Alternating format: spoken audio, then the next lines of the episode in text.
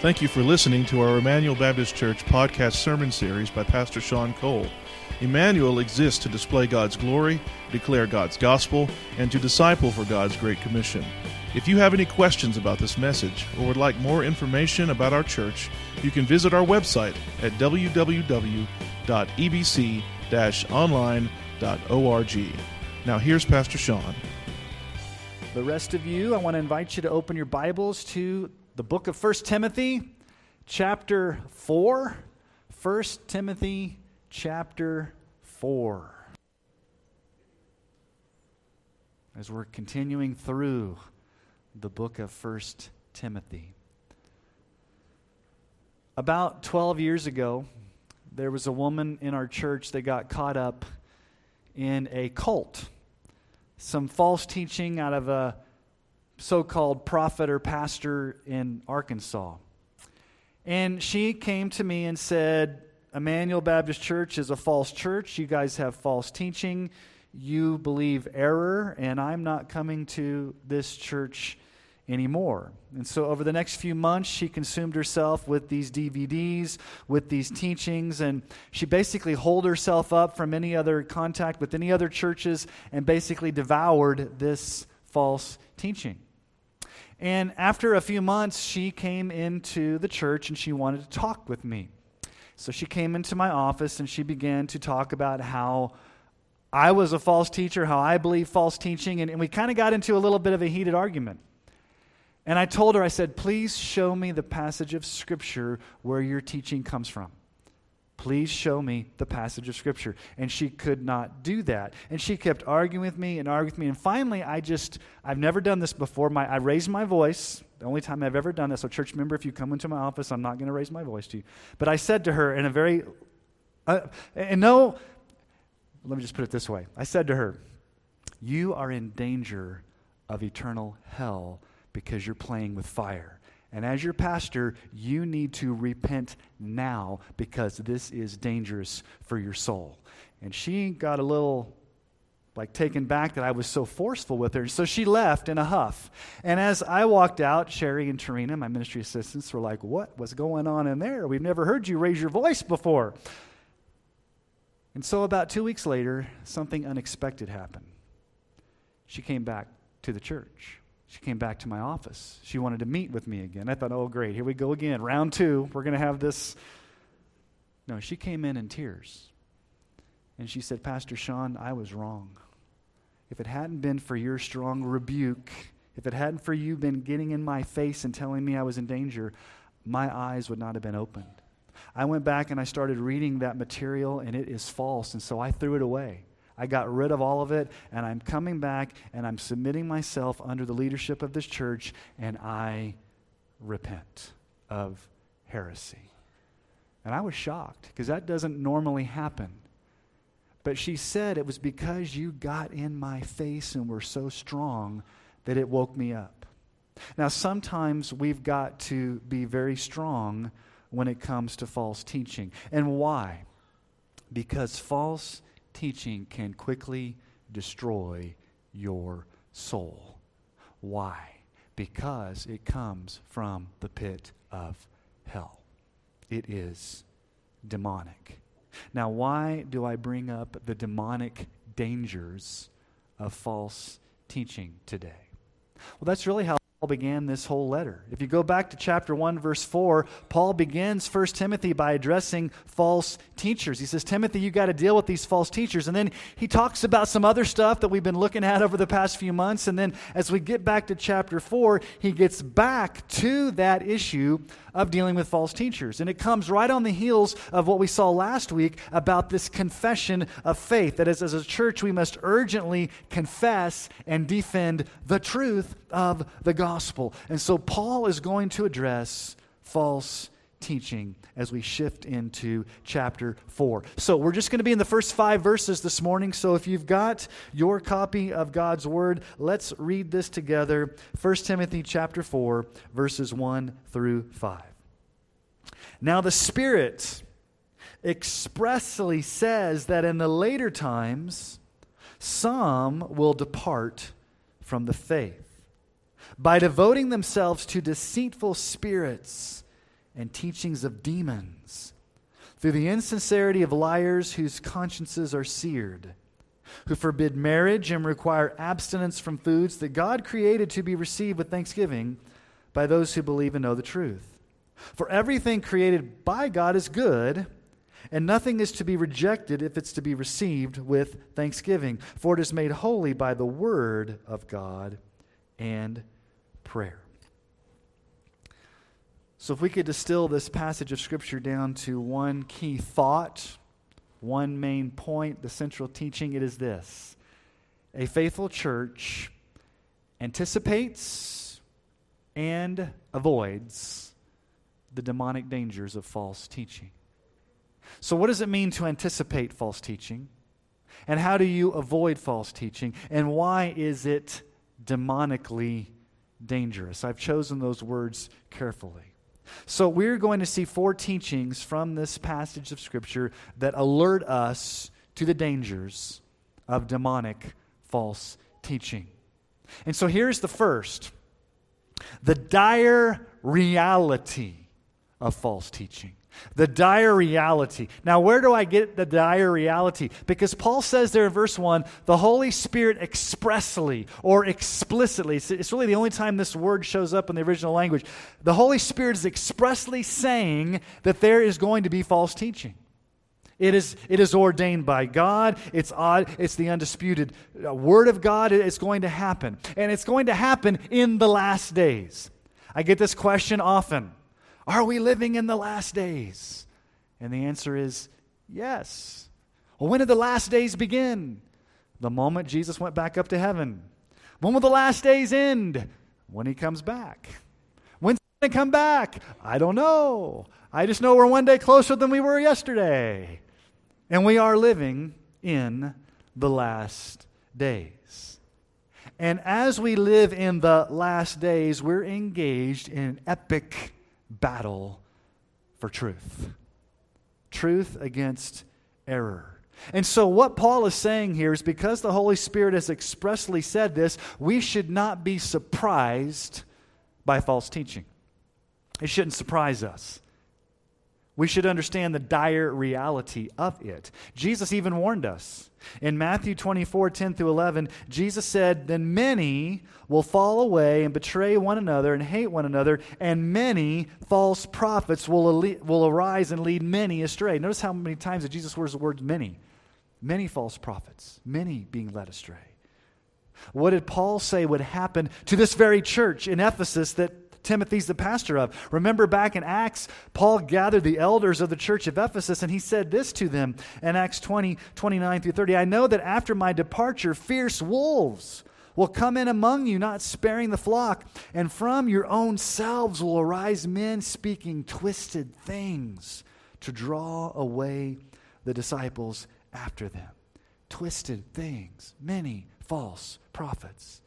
2 Peter chapter 2 verse 1 but false prophets also arose among the people, just as there will be false teachers among you, who will secretly bring in destructive heresies, even denying the master who bought them, bringing upon themselves swift destruction. So there's a reality, a dire reality of false teaching. And what does Paul say is going to happen as a result of that? Notice what he says there in verse 1 Some will depart some will depart from the faith. That word is where we get the word apostasy, to fall away, to abandon, to apostatize. Now, what is apostasy? That's probably a word you haven't heard a lot. What does it mean to fall away from the faith? Does this mean that you were saved and you lost your salvation? No, that's not what it means. Do you remember the parable of the soils? Jesus tells the parable of the soils. Remember the second soil? The second soil received the word with gladness, received the word with joy, but there was no root. And so that person fell away. Jesus says this in Luke 8 13. And the ones on the rock, the rocky soil, the second soil, the ones on the rock are those who, when they hear the word of God, they receive it with joy, but these have no root. They believe for a while, and in time of testing, fall away. They're not truly saved, they have no root, they fall away because they give in to false teaching.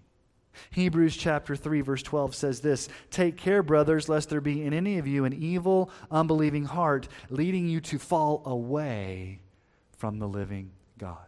I've said this many times before, but let me just ask it again. Does a profession of faith automatically mean possession of faith? And the answer is no. You can profess faith and not truly be saved or in possession of faith. And so, apostasy, falling away, is, is this hardened, rebellious falling away from the faith. You never were saved in the first place. It's not a losing of your salvation, it's a falling away of what you never had in the first place, but you are rejecting the truth. And we should expect this. There are a lot, just recently, a lot of supposedly so called former Christians who are deconstructing or falling away. The big term you hear now is deconstruction. They're, they're either deconstructing or they're falling away from the faith. You may have heard of Josh Harris. He was popular back in the late 90s when I was a youth pastor. He had that book, I Kissed Dating Goodbye. He became a pastor of a megachurch in Maryland. As a matter of fact, Sovereign Grace music came out of his church. A lot of the songs that we sing from Sovereign Grace. He was on the speaking circuit with John MacArthur and John Piper and R.C. Sproul and, and Al Mohler and all these big names that you would recognize. But then back in 2019, he announced on Instagram that he had divorced his wife and he made this statement. Josh Harris, who wrote books on Christianity, who pastored a megachurch, who spoke with our, our favorite pastors he says, I've undergone a massive shift in regard to my faith in Jesus. He says, the popular phrase for this is deconstruction. The biblical phrase is falling away. By all the measurements that I have for defining a Christian, I am not a Christian. He's no longer a Christian. And as a matter of fact, he sells a six week course to help Christians fall away from the faith. Thank you very much, Josh Harris. Just take people along with you as you leave. You may have never heard of Paul Maxwell, but I'm sure you've heard of John Piper's Desiring God Ministries. Paul Maxwell was a writer for John Piper's Desiring God. He was a professor at Moody Bible Institute. He was a professor at Trinity Seminary. He wrote article after article from John Piper's website. And then in 2021, he announced this also on Instagram. He says, "I think it's important to say that I'm not just not a uh, that I'm not just a Christian anymore, let me say that again. I think it's important to say that I'm just not a Christian anymore, and it feels really good. I'm really happy. I'm really happy. He's not a Christian anymore.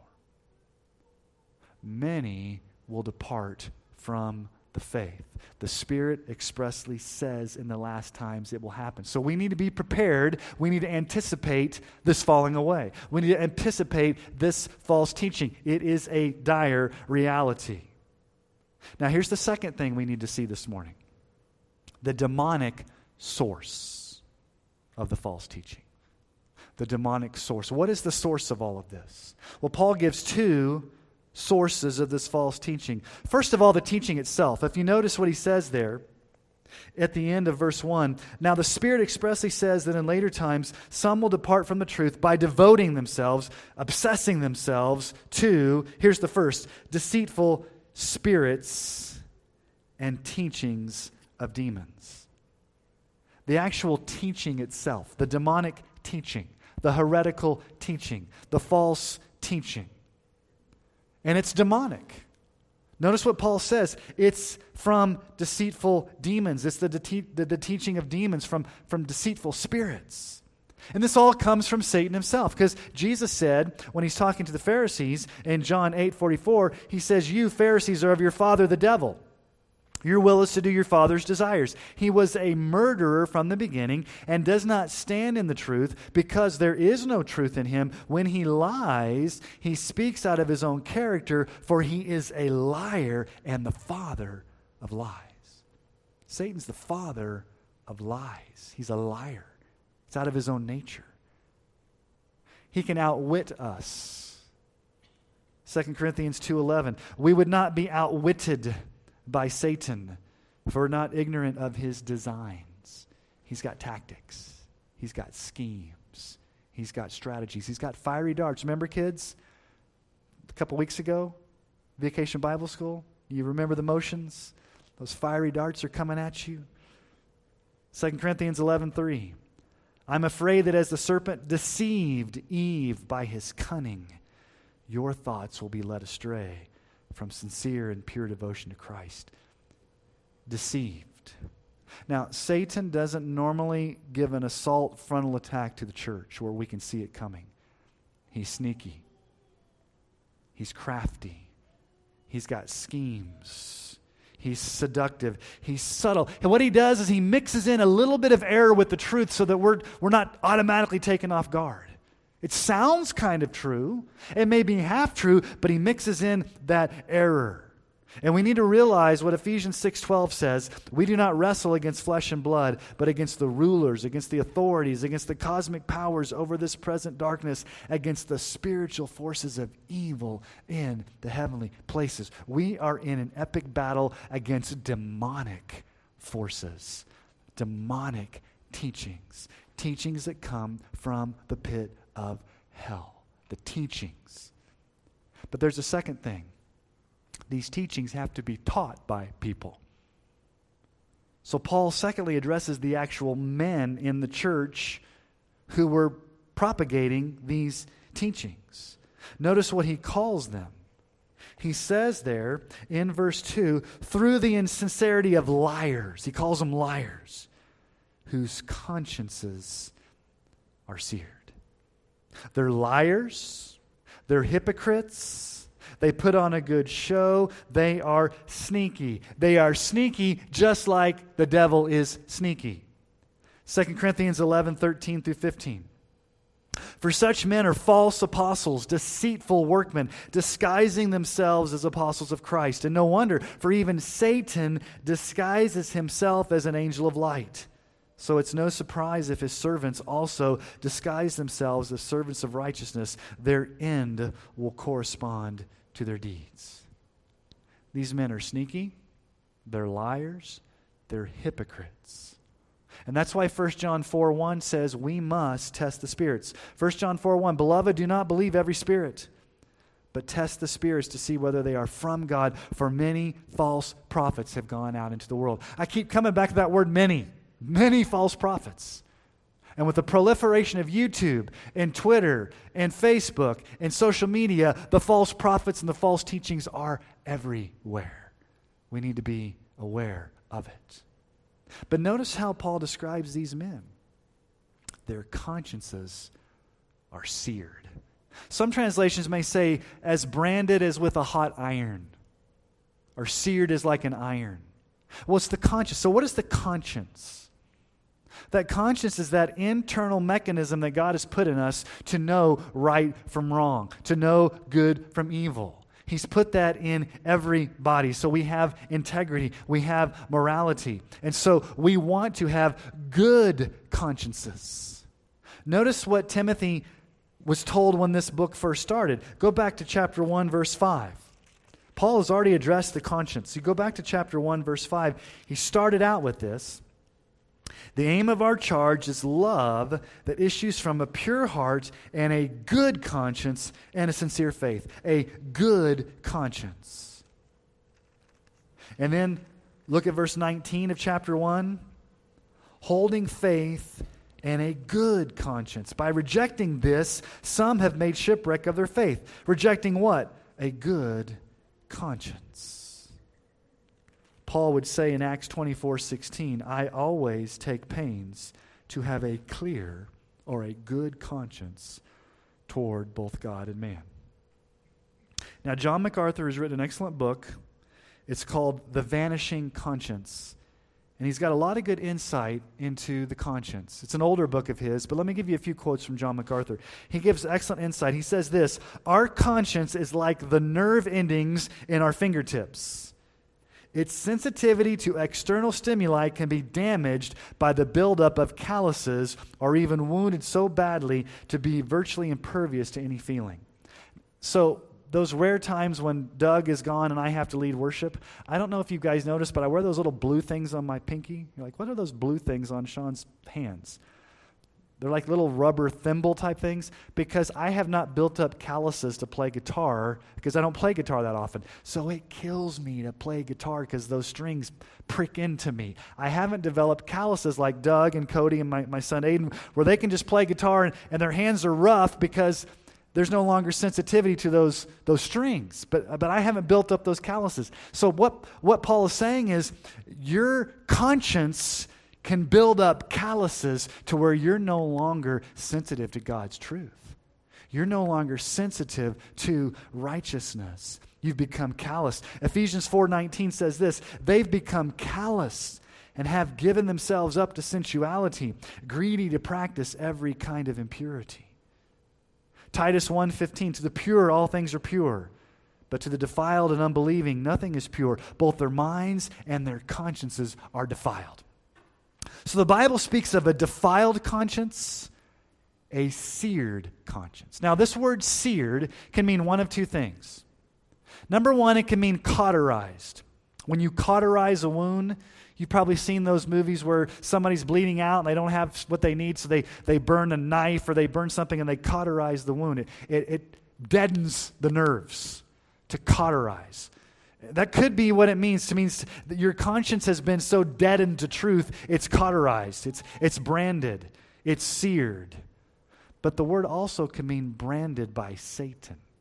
Satan has put his brand on your conscience to where you are now owned by Satan. I think both can be true. I tend more towards the first one, that it's a cauterization. But no matter how you slice it, you have become deadened or calloused to sin. You're no longer bothered by sin. You're no longer shocked by its wickedness. In the proverbial words of Pink Floyd, you become comfortably numb to sin in your life. No amount of stimulus, no amount of pricking, no amount of warning will awaken your conscience. So, how do you prevent this from happening? How do you prevent that? That's a scary thing to have your conscience defiled, to have your conscience seared. How do you prevent this from happening? How do you protect your conscience? Well, well Glenn read this earlier. One of the primary ways you protect your conscience is Romans 12, 2. Do not be conformed to this world, but be transformed. How? By the renewal of your mind, by the by, by testing, you may discern what is the will of God, what is good and acceptable and perfect constant renewal of the mind through intake of Scripture will help you to keep your conscience good so it doesn't become deadened.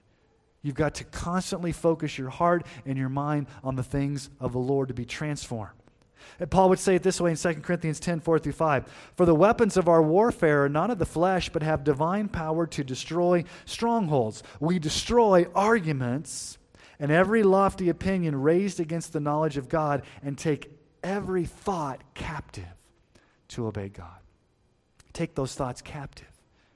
You, you saturate your mind with Scripture. You renew your mind. As opposed to the world forming your conscience, the Word of God forms your conscience. And so here's what John MacArthur says again. He continues The conscience functions like a skylight, not a light bulb. It lets light into the soul. It does not produce its own. Its effectiveness is determined by the amount of pure light we expose it to and by how clean we keep it. Cover it or put it in total darkness, and it ceases to function. Your conscience is like a skylight. You better let the light of God's word come in and fill, because if not, it's going to get darkened. So open your heart, open your mind to the truth of God's word continually. Submit your imagination, submit your thoughts, submit your ambitions, submit your desires to the written word of God, and invite others into your life to keep you accountable. So that's why we need sound doctrine. That's why we need to immerse our minds in Scripture, because the culture is going to come and try to shape and form your conscience, your heart, your mind. I've said this many times before. You are being discipled, whether you know it or not. It's not a matter of if you're being discipled, it's who's discipling you. Is it the culture or is it God's Word? Parents, your kids are being discipled by culture by cartoons, by television, by video games, by movies. They're discipling your kids whether you know it or not. The question is not are you being discipled, it's who's discipling you. Are you being formed by God's word or are other things coming in like the skylight and influencing your heart and your mind? Okay, so we've seen the dire reality. We've seen the demonic source. Let's look at the third thing this morning the damaging effects. So these men were dabbling in what I would call legalism, or a more specific word, asceticism. I don't expect you to remember that word, but what are the two things that they're doing? Well, you can see the teaching. You can see the false teaching. What, what are the, the false teachings here? Well, verse 3. Who, here's the first one, forbid marriage. These guys are forbidding marriage. Now, Paul does not elaborate much on this because from Genesis chapter 1 all the way throughout the Bible, marriage is honored by God. All throughout the Bible, we see that marriage is good. Marriage is God's good design for a husband and wife to come together in covenant marriage for companionship, for intimacy, for joy, for procreation. Marriage is God's ultimate standard for a man and a woman. And Jesus even said this in Matthew 19, 4 through 6. He answered, Have you not read that he who created them from the beginning made them male and female? He said, Therefore, a man shall leave his father and his mother and hold fast to his wife, and the two shall become one flesh. So they're no longer two, but one flesh. What therefore God has joined together, let not man separate. God has joined husbands and wives together. Hebrews 13 4. Let marriage be honored, or let marriage be held in honor among all, and let the marriage bed be undefiled. For God will judge the sexually immoral and adulterous. And here's something interesting when you go through church history. When you go through about the first 300 years of church history, most of the church fathers and the theologians, they frowned upon marriage. They said you need to either be a perpetual virgin or you need to be chaste or, or celibate. But, but marriage is really not a good thing. And if you have to get married, don't enjoy it. Husbands and wives don't ever enjoy that intimacy. And, and if, you ha- if you have to have intimate relationships, just realize it's only for procreation. And even the Roman Catholic Church taught this. So, for about the first 1500 years of the church, marriage was looked down upon. But guess who came to the rescue? The Puritans. What? The Puritans? I found an interesting story. In the New England colonies in the 1600s, a wife complained to her pastor and to the entire church that her husband was neglecting his sexual duties. And guess what happened? They called for church discipline and almost excommunicated him for not meeting his wife's needs. Now, that's pretty extreme. This was the Puritans, okay? This was the Puritans. Surprisingly, this Puritans came along and said, no, marriage is good.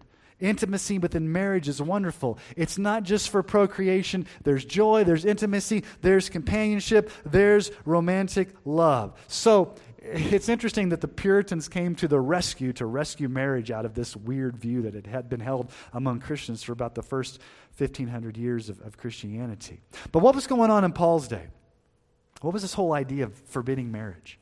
We don't know a lot, but it was probably some type of Jewish mysticism where they believed celibacy was a higher plane of reality. If you, if you were celibate, then you were truly spiritual. But what most scholars think was happening was don't get married, but you can go enjoy as much sexual immorality as you want. It's like an excuse to go out and have as much fun as you want as long as you weren't married. So it was kind of like this whole you can go engage in temple prostitution, just, you know, don't get married type thing. So it's, it's kind of a weird thing. The second type of false teaching here is forbidding certain foods, abstinence from foods. Now, this was probably meat this was probably vegetarianism or meat sacrificed to idols. In Romans 14 17 says this For the kingdom of God is not a matter of eating and drinking, but of righteousness, peace, and joy in the Holy Spirit. Here's what these guys are doing they're going beyond what the written scripture says and coming up with man made rules to impose upon others. Whether it's abstinence from food or whether it's forbidding marriage. And interesting, they're leading people into two ditches. Did you see the ditches? One is extreme legalism, one is extreme immorality. And so these false teachings, whether it's extreme legalism like depriving yourself of food, or hey, don't worry about getting married. I'm going to forbid marriage, but you can go have as much sex as you want. It's basically taking God's word and basically just twisting it to meet this agenda. So let's look at the fourth thing this morning the devotional corrective to false teaching. So there's a dire reality. It's there. The Holy Spirit says it's going to be there. It's demonic the source is demonic. And then there are definitely some effects, but what's the corrective? Well, Paul gives two reasons to reject these prohibitions. And the first one is that everything God created is good. Look what he says there in verse 4. Everything God created is good. Everything created by God is good. What did God say in Genesis 1:31? God saw everything that he made, and behold, it was very good. And there was evening, there was morning, the sixth day. God made everything very good. Jesus declared all foods to be clean. In Mark 7 18 through 19, he said, Then are you also without understanding? Do you not see that whatever goes into a person from the outside cannot defile him?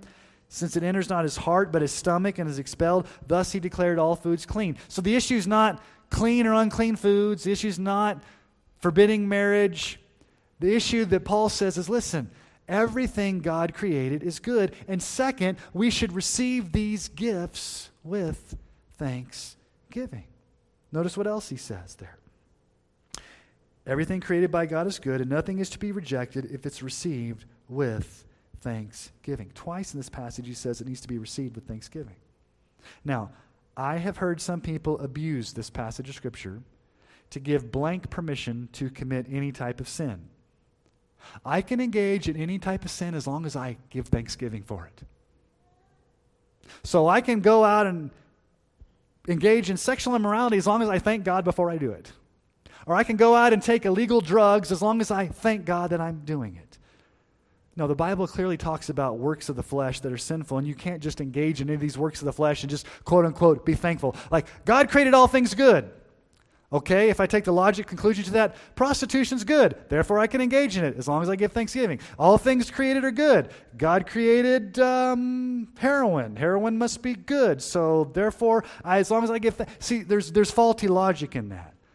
Galatians 5 19 through 20. The works of the flesh are evident sexual immorality, impurity, sensuality, idolatry, sorcery, enmity, strife, jealousy, fits of anger, rivalries, dissensions, divisions, envy, drunkenness, orgies, and things like these. I warned you, as I warned you before, that those who do such things will not inherit the kingdom of God. Here's the problem any type of external measure you do, whether it's abstaining from food or doing some type of legalistic thing that's outward, it cannot change your heart. You can do all the outward types of things, but it's never going to get to the heart. And why is that? Because even as a saved person, you still have a sinful nature. Paul even addresses this in Colossians 2 21 through 23. He says, he's quoting the, the, the slogans of these false teachers in, in the book of Colossians Do not handle, do not taste, do not touch, referring to things that all perish as they are used according to human precepts and teachings. These, these indeed have an appearance of wisdom and promoting self made religion and asceticism and severity of the body, but they are of no value in stopping the indulgence of the flesh. See, these false teachers were leading God's people to think that if they didn't get married, but still had sex outside of marriage, or they avoided meat but ate vegetables, they could still be quote unquote spiritual. It was their mystery of godliness, which is in direct contrast to what Paul just said verses earlier back in chapter 3 about the true mystery of godliness. So, how do you avoid false teaching? How do you confront it? How do you stay grounded? You'd probably be surprised by Paul's answer thankfulness. Thankfulness for God's grace, but thankfulness in a very important way. Notice how he ends it. What does he say? At the end of verse 5 For it is made holy by the word of God and prayer. How do you avoid false teaching? you live a life of thankfulness that's immersed in the Word and prayer. The more you spend time in the Word, the more you spend time in prayer, you are going to avoid these false teachings. You see, one of the marks of Christian maturity is that you can enjoy God's good gifts without abusing them. Let me say that again. One of the signs of Christian maturity is you can enjoy God's good gifts without abusing them. Phil Ryken has given some advice here. He says, One way to test if God's gifts are being used properly is to ask this question. So here's the question Can I thank God for what I'm doing right now without being ashamed of myself? A sensitive Christian will find it impossible to thank God for gross excess. Furthermore, true gratitude always leads to generosity. So, the antidote, antidote to false teaching is a proper understanding of God as creator, that all things are for God's glory, that we are to seek Him through prayer, and we are to be a people who are saturated in His Word. In other words, your heart and soul are God centered, not me centered. False teaching, if you notice it, almost always takes the focus away from Jesus and it puts it back on yourself or a false substitute. So let's think about the gospel this morning. Let's think about the gospel of Jesus Christ where everything is focused on Him. How does Paul root this teaching? He goes all the way back to creation. He says everything God created is good. He takes us back to Genesis chapter 1, he takes us back to creation. So, what do we need to know about creation? Well, God is our creator. God is sovereign. God is good. God is holy. God is our creator. And thus we are accountable to God as our creator. But you know what happens in Genesis chapter 3, right? Just three verses, three chapters into the Bible, things go south. Adam and Eve disobey God's good design. God said everything's good, but you can't eat from this one tree. If you eat from this tree, you're going to die. Adam and Eve said, God, you're holding out on us. And so they eat from the tree. And what happens? They bring sin and death into the world. And so every single one of us, because of Adam and Eve's sin, are born hopeless, helpless, and hellbound, separated from God because we have sinned against our Creator. And God could have stopped right there in Genesis chapter 3 and said, I'm done with this human race thing. Adam and Eve, you blew it. I'm destroying you. I'm going no further. There is no second chance. God could have stopped there and been totally just in doing that. But what did he do? He gave a promise. He gave a promise in Genesis 3:15 that he would send a man born of a woman to crush the head of Satan. That is the very first prophecy in the Bible about Jesus, the coming Messiah. Genesis 3:15, I will put enmity between you and the woman and between your offspring and her offspring. He shall bruise your head and you shall bruise his heel. God created everything good. Adam and Eve destroyed it. And God says, I'm going to provide Jesus as the answer to cover your sins, to forgive you, and to bring you back into a right relationship with your Creator. So, a church, a faithful church, as Paul is warning us here, anticipates false teaching. It's a reality. Many are going to fall away. There's false teaching everywhere, but you avoid it. You avoid it. And how do you avoid it? You fix your eyes on Jesus and the cross. You rest in Him alone as your only hope of forgiveness. You hold fast to His Word. You joyfully confess Him as Savior and Lord. What did we look at last week? What's right before this teaching? I'm glad you asked, Pastor Sean. Just go up one verse. Verse 16 of chapter 3. We looked at this last week, but it's right on it's right before what we looked at this morning. Great indeed we confess. Remember this is a confession. Is the mystery of godliness. This is true godliness. This is the this is ultimately true reality here. It's all about Jesus. He was manifested in the flesh, vindicated by the Spirit, seen by angels, proclaimed among the nations, believed on in the world, taken up to glory. This is the truth and beauty of Jesus. This is true godliness. This is true godliness, not legalism, not blatant immorality, not demonic false teaching, but this confession about the glory of Christ. And so, if we're going to avoid false teaching, we hold fast this confession this mystery of godliness, this beauty of Jesus. So let us hold fast this confession and let us avoid false teaching. And let us trust and rest and believe in Jesus Christ alone as Savior and Lord. And let us do this, because Paul said it twice. Let us be thankful. Thankful for His amazing grace. In our salvation, what did we sing earlier? Oh, no, what? You never let go.